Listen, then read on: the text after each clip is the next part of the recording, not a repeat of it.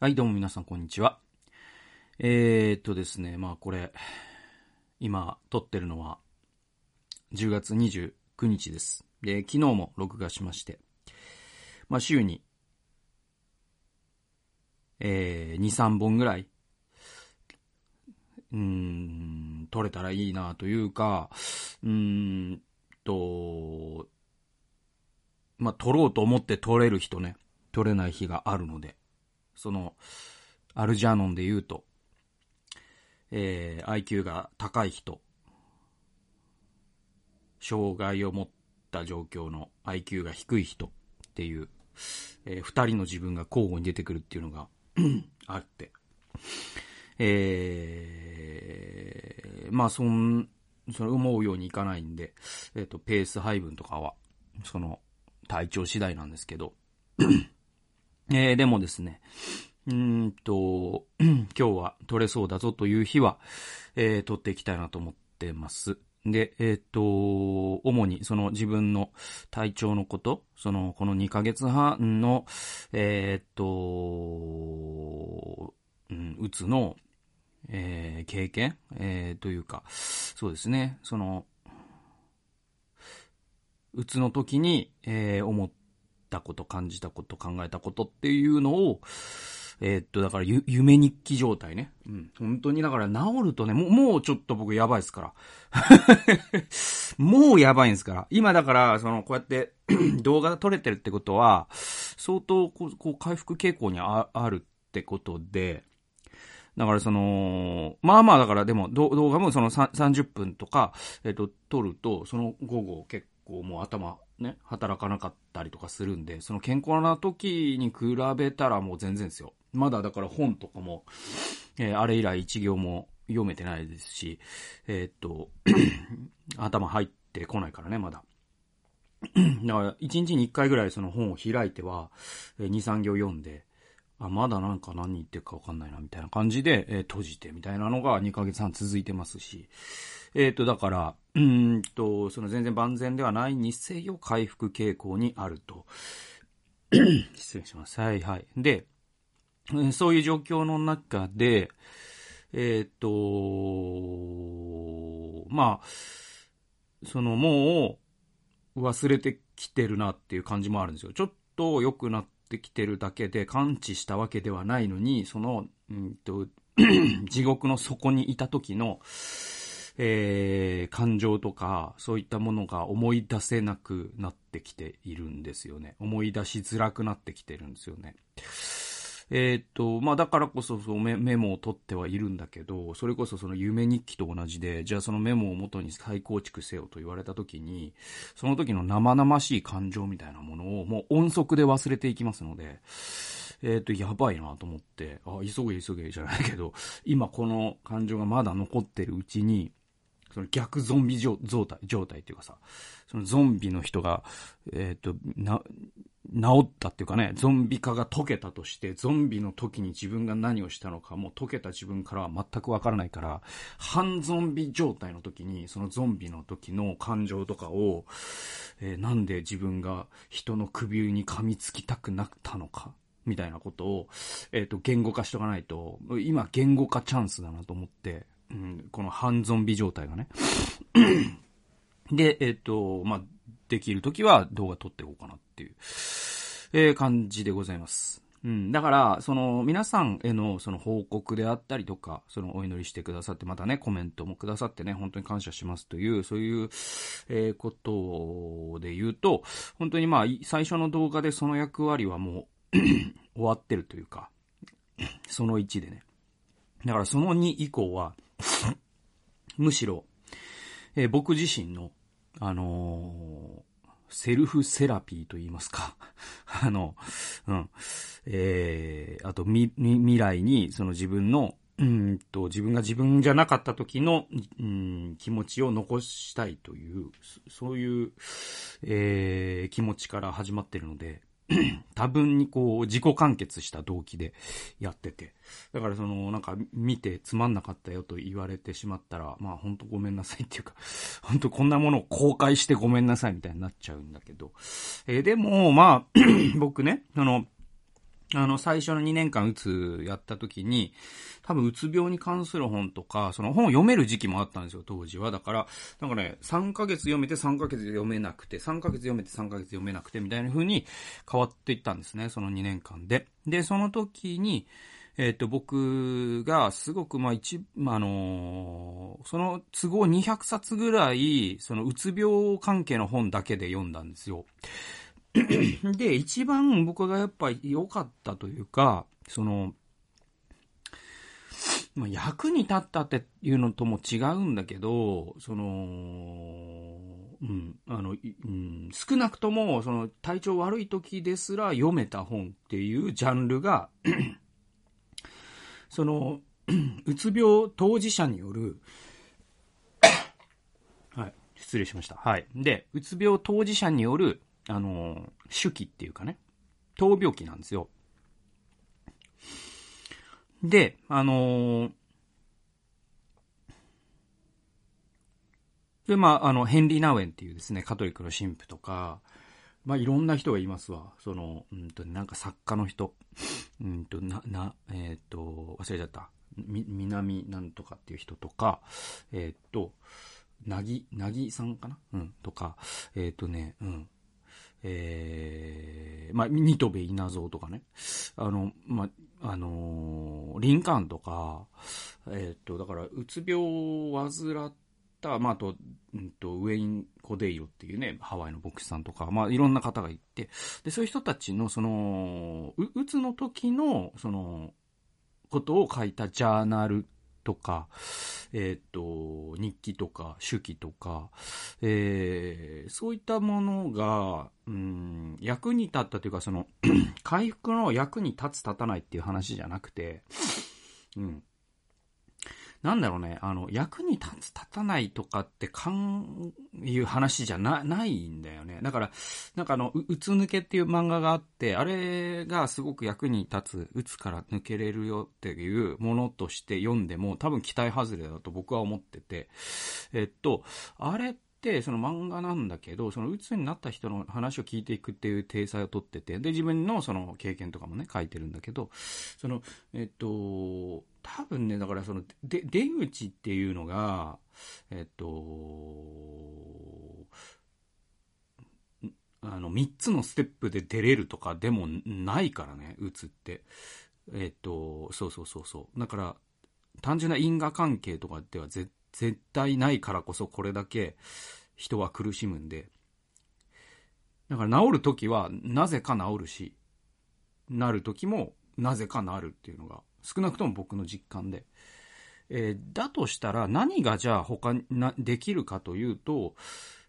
うんと、これね、だから、そんなにこう入れ込んだら良くないんだけど、あの、あえて一つ言うとすると、その経験をなくすということは、もう自分の力の及ばないことなんだとしたら、その経験を意味あらしめるものにするっていうことぐらいしか僕はできないと思っています。で、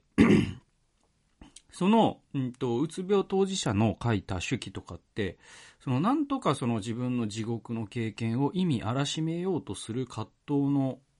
記録なんですよ。だから、その人と同じ意味付けを僕はしないかもしれないが、でも意味付けようともがいた人たちの記録というのは、僕にとってはえー、それでもこの地獄を生き、生き抜こうじゃないですけど、うんと、そういうですね、背中を押してくれたというか、背中を押して、うん、な、なんていうのかな。その、だから、芥川龍之介の、その、雲の糸じゃないけど、その地獄の中で、その一条の光として、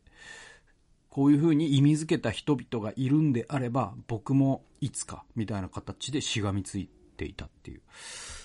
感じで。うんと、何を言ってたかというと、だから僕のこの記録ってセルフセラピーでもあるし、自己完結した理由でもあるし、人にじゃあそんなもん公開すんなよと自分で見とけよとおっしゃるかもしれないし、えー、まあそういう方はぜひ今すぐにね、この動画消して他のね、面白い、楽しい動物が可愛い動画を見てくれたらいいと思うんですよ。で、あのー、うん、あの、大丈夫。あの、見、見てくださいとは僕誰にも用意はないんで。ただ、えっ、ー、と、ただ、その、うん、見たうちの、その、ね、100人が低評価をしたとしても、えっ、ー、と、1人の人が、あ、これは本当に、俺もちょっと生きていこうみたいに思ったりとか、今実際にね、うつに、うん、で苦しんでてそう思ったりとか、あるいはその、なんか見たことが未来において鬱になった時に、えー、なんか、あ、こんなこと言ってる人いたなとか、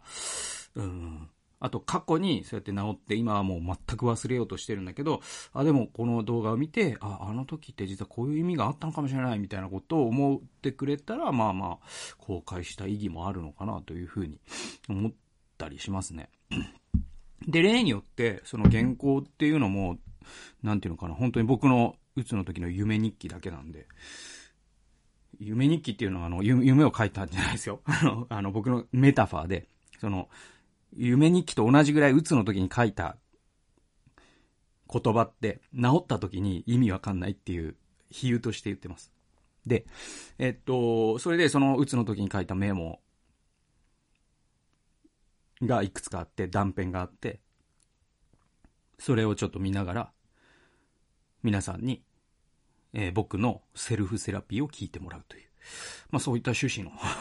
動画になってますね。で、まあまあ、あのー、ね、どう、どっから行こうかな。どっから話そうかな。えっ、ー、とね、その、2ヶ月半ほ、ほぼ事実上休職状態なんだけど、えっ、と、あの、外せないさ、そういう仕事っていうのかな、はあ、あるわけですよ。で、それは、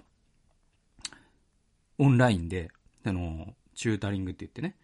えっと、人の相談に乗ったりとか、えっと、まあ、教え、こういうことを教えてほしいっていうことを教えさせてもらったりとか、あの、コンサル、コンサルティング、協会とか企業の方に、そういう、えっと、経営判断とかそういう、なんか利益上げるっていう話というよりも、もうちょっとこう、抽象度の高いようなことを僕は、あの、人に指南するというか、まあそういう特殊能力がありますので、そういうことをね、させてもらったりとか、あとはまあその協会関係の、うん、ミーティングもあります。それ FVI っていう NGO の僕はスタッフでもありますので、えー、その NGO の、えー、役員会とか、えー、ミーティングとか、あと、進め、どうしても進めなければいけないこととか、まあなんだかんだ言って週に、2、3回はやっぱり、そのズームで1時間とか2時間とか話す必要があったりとか、あとどうしてもその場に行って、えっ、と、ちょっと人前で話すとか、そういうことも外せないやつはあって、で、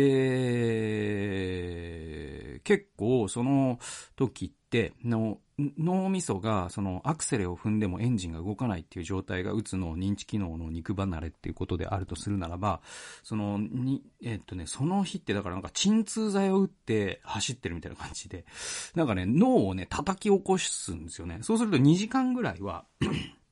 普通に今僕が、だから今もいわば脳を叩き起こしている状態かもしれないんだけど、えっと、今こうしてカメラの前で話してるかの、みたいには話せる。だから、結構、あの、いや、全然鬱に見えないと言われることもあって、まあそれは、なんていうのかな、別に、あの、そうでしょうねとも思います。でも、その、僕を内部から見てる妻から見たら、うつで、うつにしか見えないわけで。えっと、それはだから、あの、どう、どうしてかというと、その1時間が来るまでは全く脳みそ動いてないから、脳みそ動いてない状態で何かこう人にね、人と会話をして、その自分がもう思考停止して、もうフリーズしちゃったりとか、あとなんかこう、人が人前で話してるのにもこと、次の言葉が出てこなくて、もう沈黙とかなっちゃうんじゃないかみたいなのを、もう前の日から心配で心配で、毎回怖くてしょうがないんですよね。で、怖い怖いっつって妻に言って、で、大丈夫だよって言ってもらって、で、やります。で、今みたいに喋ります。で、その、相手の人は、もう全然大丈夫じゃないですかとかって言います。でも、その後に脳を叩き起こしてるから、その次の日はもう本当にね、なんかね、布団からね、全く起き上がれないぐらい消耗してて。で、もうね、座ってるのも辛いぐらいだったりとかするんですよ。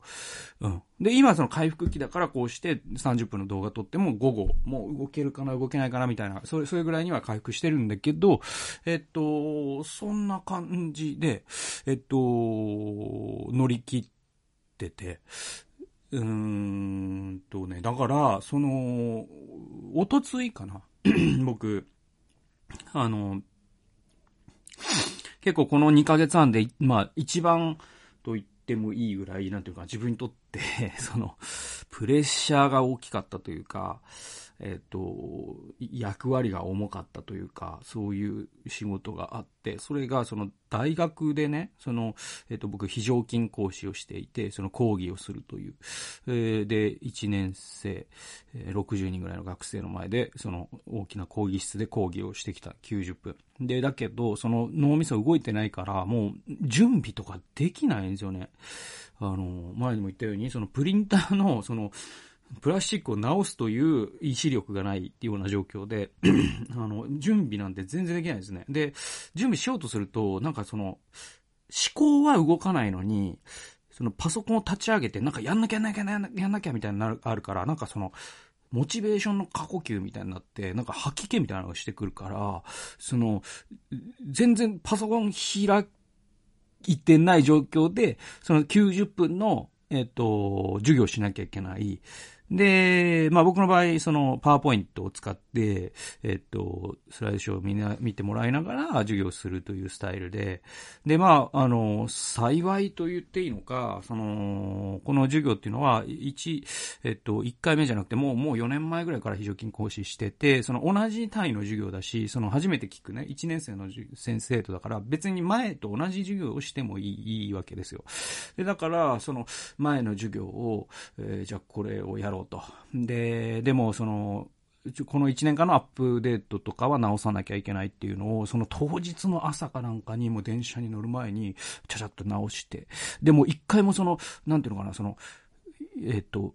原稿とかないから、僕の場合そのパワーポイント見ながらやるっていうんで、えっ、と、なんか一回もそれをこう、練習っていうかね、その脳内でこう、こう話そう、こう話そうみたいなのを、しっかり、まあ、事前にする健康な時だったらできるから、余裕を持ってできるんだけど、それができてない状態で、まあまあ怖くて、で、やりました。で、さ、90分間、本当になんか、もう、もう、なんか、ね、言葉が何にも出てこなくなって、すいません、もう無理です、みたいな感じになったらどうしようみたいなの、夢をなんか前の日に見るみたいな恐怖があって。で、行きます。で、これもまた結構その1時間以上かけて電車とバス乗り継いでいくから、あの、ずっと怖いのね。それで、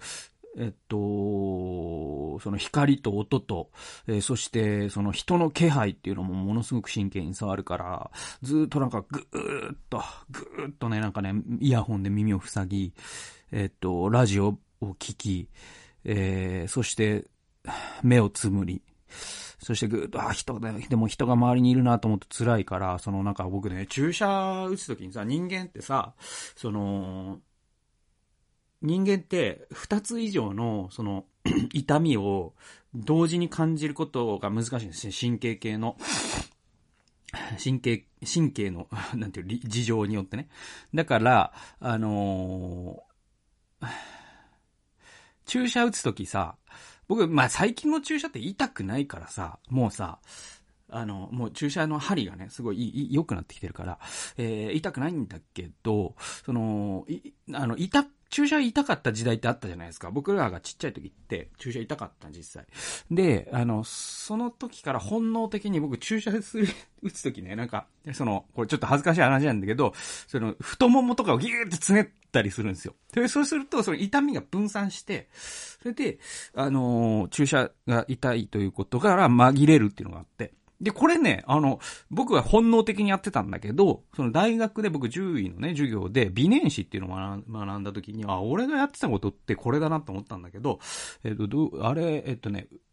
微微燃子って何かっていうと、えっ、と、実際に器具としてあるんですよ。獣医が使うね、えー、器具として。それ何えっ、とね、それは、あの、馬ね。馬ってね。それって麻酔の授業でな、な、習うんだけど、馬って、あの、鼻の周りにものすごい、その、神経が集中してるんですよ。うん。で、その、まあ、上唇から鼻にかけてのあの部分ね。で、あの部分のって馬、まあ、さ、実際触ってみるとわかるんだけど、すごい柔らかくて、ものすごく、なんていうのかな、何、赤ちゃんの肌みたいな、ものすごく繊細な感じがして、実際ね。で、実際馬自身は、その上唇から鼻にかけての部分で、いろんな、その、食べてはいいものと食べてはいけないものを、その草を単純に食べてるように見えるんだけど、そこで一回触ってから、えっと、判別しながら食べるから埋まって、なんかそういう、えっと、間違った草を食って中毒になるみたいなことが少ないんですね。で、その馬のその神経が集まっているところに縄をつけてギーってつねる、絞るんですよ。ね。で、そこをビューってつまむ道具があって、それのことを微燃子って言うんですよ。で、これって、その、いわゆる、その、キシロカインとか、そういう麻酔がなかった時代に、実際に獣医が行っていた施術で、馬の、例えば低温切開するときに、あの、お腹のところにメス入れるじゃないですか。で、その時に、そのメスを入れるタイミングに合わせて、その微燃子をギューってやると、馬がそのあまりの鼻の痛さに、えっと、低温切開されてることに気づかないという 本当にそういう、えっと、獣医の、獣医で僕習い、ま、習、ったんです。で、ちょっと話戻しますと、僕そうやってその、注射ね、えっ、ー、と、打つときにギュって、その、太ももつねるみたいな、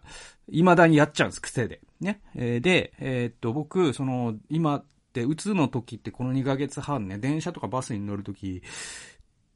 とか、あとその、これから、えっ、ー、と、教会で5分話さなきゃいけないっていうのを待ってる時とか、ずっと僕、その、なんか腕に爪を立てちゃうんですよね。で、い、い、あの、それって多分本能的に、その、その電車に乗ってる、その人とか音とかのストレスで神経がぐーぐーってなって、辛い辛い辛い痛い痛い痛いみたいのを、なんかその爪を立てることで、えっ、と、なんていうの、それで相殺しようとしてるんですよね。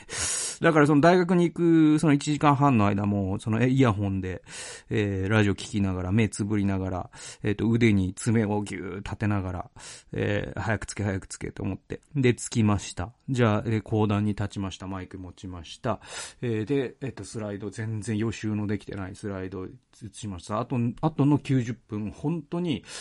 なんていうの、それこそ何も覚えてないぐらい勝手に言葉が出てきて、えっと、90分間スラスラと話して、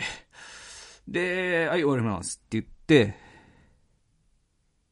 終わって、ほっとして帰ってきたんですよ。まあまあ、だから、あの、言葉に詰まることもなく。で、大学の授業なのに拍手が起きたぐらい 大学の授業で拍手が起きるってあんまないじゃないですか。っていうか、拍手なんてお、なんか、それって、それはそれでどうなのとも思うんだけど、僕、そんな、な、な、な、何かが間違ってるような気すらするんだけど。まあでもそれぐらいね、皆さん、まあ、心動かされてくれたのかなとか思って。でも、ただ、その、調子のいい時というか、その、うつじゃない時の自分とうつの時の自分の違いは何かというと、うつのじゃない時の自分って、その話している自分を見ているもう一人の自分がいるから、ブレーキがかけれるんですよね。うん。だから、その、それをメタでコントロールできるっていうのがあって、その強弱とか、えー、っと、あとこれを言おうか言うまいか、どっちの方向に行こうか、えー、ちょっとその、寄り道しようかしまいか、どこで戻ってこようかみたいのを、その、メタで見てるもう一人の自分がいるんだけど、その自分がいないんですよ。その、うつの時に、そうやって話してる自分って。だから、それは結構怖くて、なんか失言とかしてるんじゃないか、実は、みたいな。して、して、したけど忘れてんじゃないかな、みたいなさ。気づいてなかったんじゃないかなとか。そういうのを帰りに思いながら、ちょっとやっぱ、やっぱそういう意味では怖いな。あの、あの拍手ってそういうことだったのかな、みたいなさ。なんか思ったりとかして、怖くて、それでもうその次の日はもう、うつの症状が戻ってきて、反動っていうのがあって。まあだからそういう風にして、あの、仕事を、仕事をこなせてると、あんまり言えないんだけど、あの、なんかやってきて、うん、やってきました。えっと、それってなんかその普段ね、その口笛を吹きながら30分でできる仕事が、なんていうのかな、うつの時ってもう本当に富士山の登山ぐらい難しいことに感じるんですよね。うん。そうそうそう。だからなんかその脚力がさ、すごいもう、えっと、有名な登山家ぐらいあった、その脚力の人が、えっと、4歳児の脚力になるみたいなことなのかな。うん、なんかそんな感じです。その脳の筋力みたいなことで言うと。だから、本当にこの世の中に、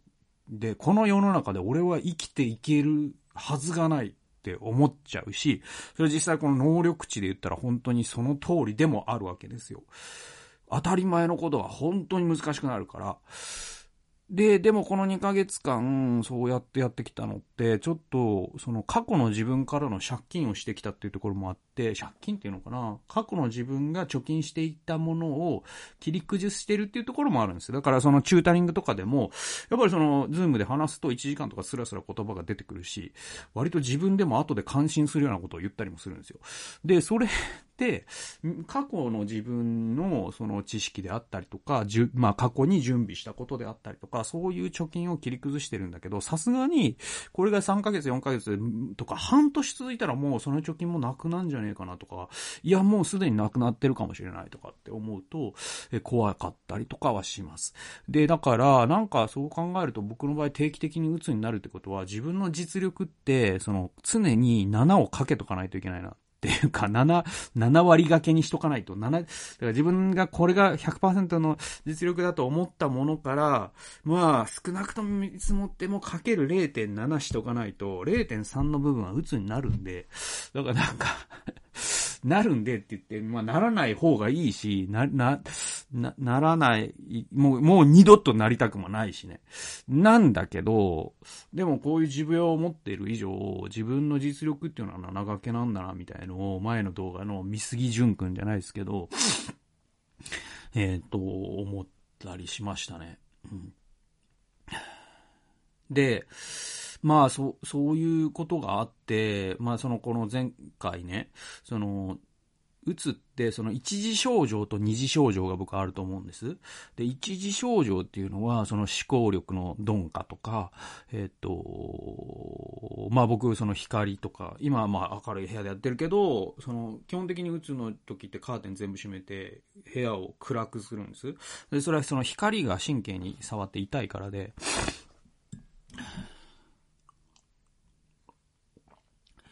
で、うんと、あとはその、意志力がなくなる、感情がなくなる、えっ、ー、と、起死燃料って言って、あ、死にたいなって思う。で、これ、あの、死にたいなんて言っちゃダメなっていう話じゃないですからね。うつの症状なんで。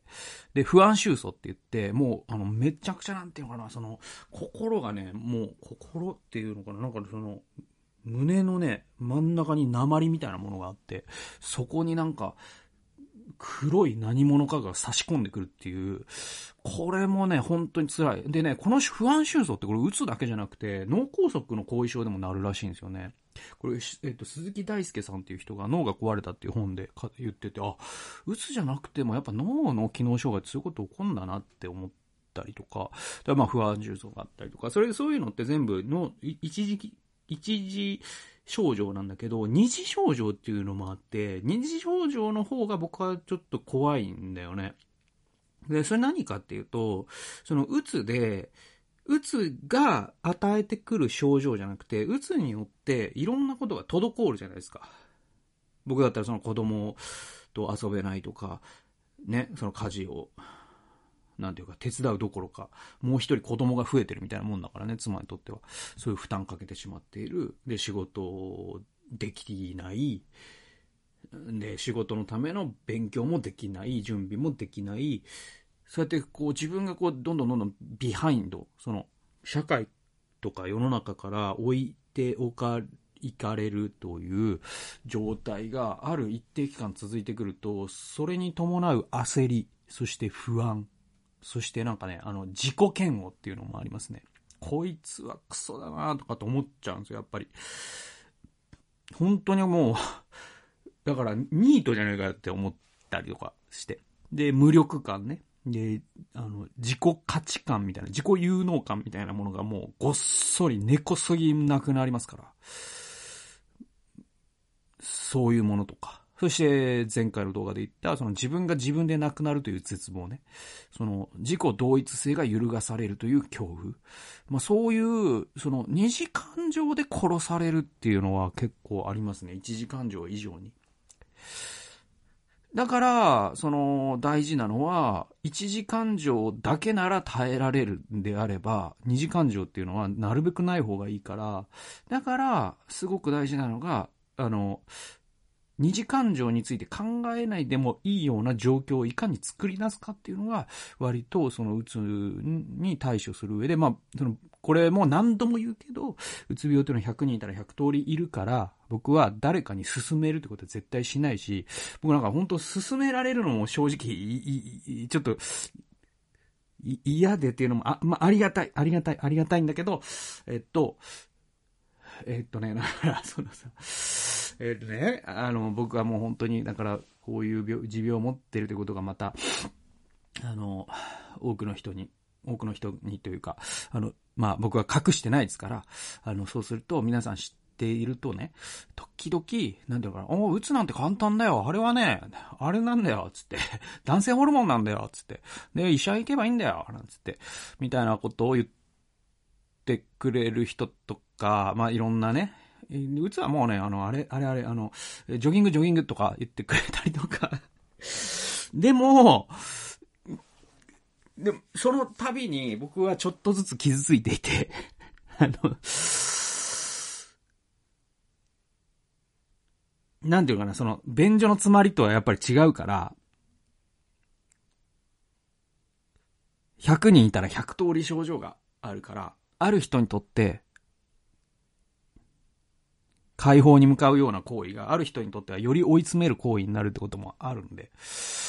僕は、あの、自分、他の人が鬱だっていう時にこうしたらいいよっていうような言い方は現に慎むようにしているし、そういう風に人から勧められるのは、その気持ちは本当にありがたく受け取るんだけど、なんていうのかな、あの、割と役に立ったことは一度もないです。はい。あの、そうですね。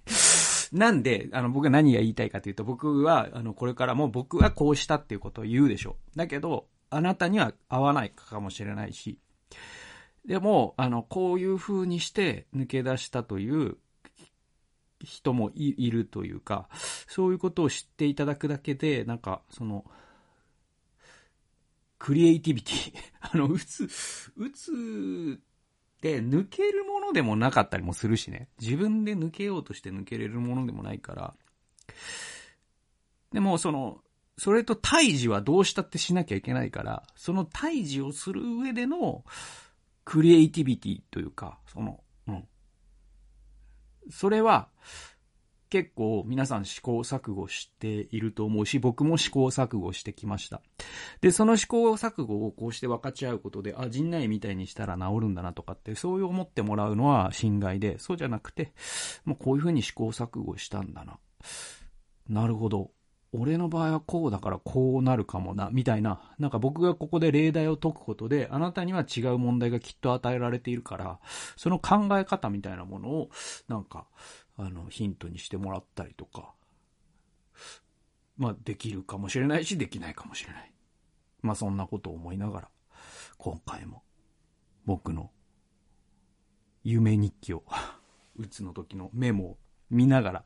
ちょっと、本当に、何のプランもなかったから、えっと、全然、まとまった話ではないんですけど、話させていただきました。最後まで聞いてくださってありがとうございました。それではまた次回の動画及び音源でお会いしましょう。さようなら。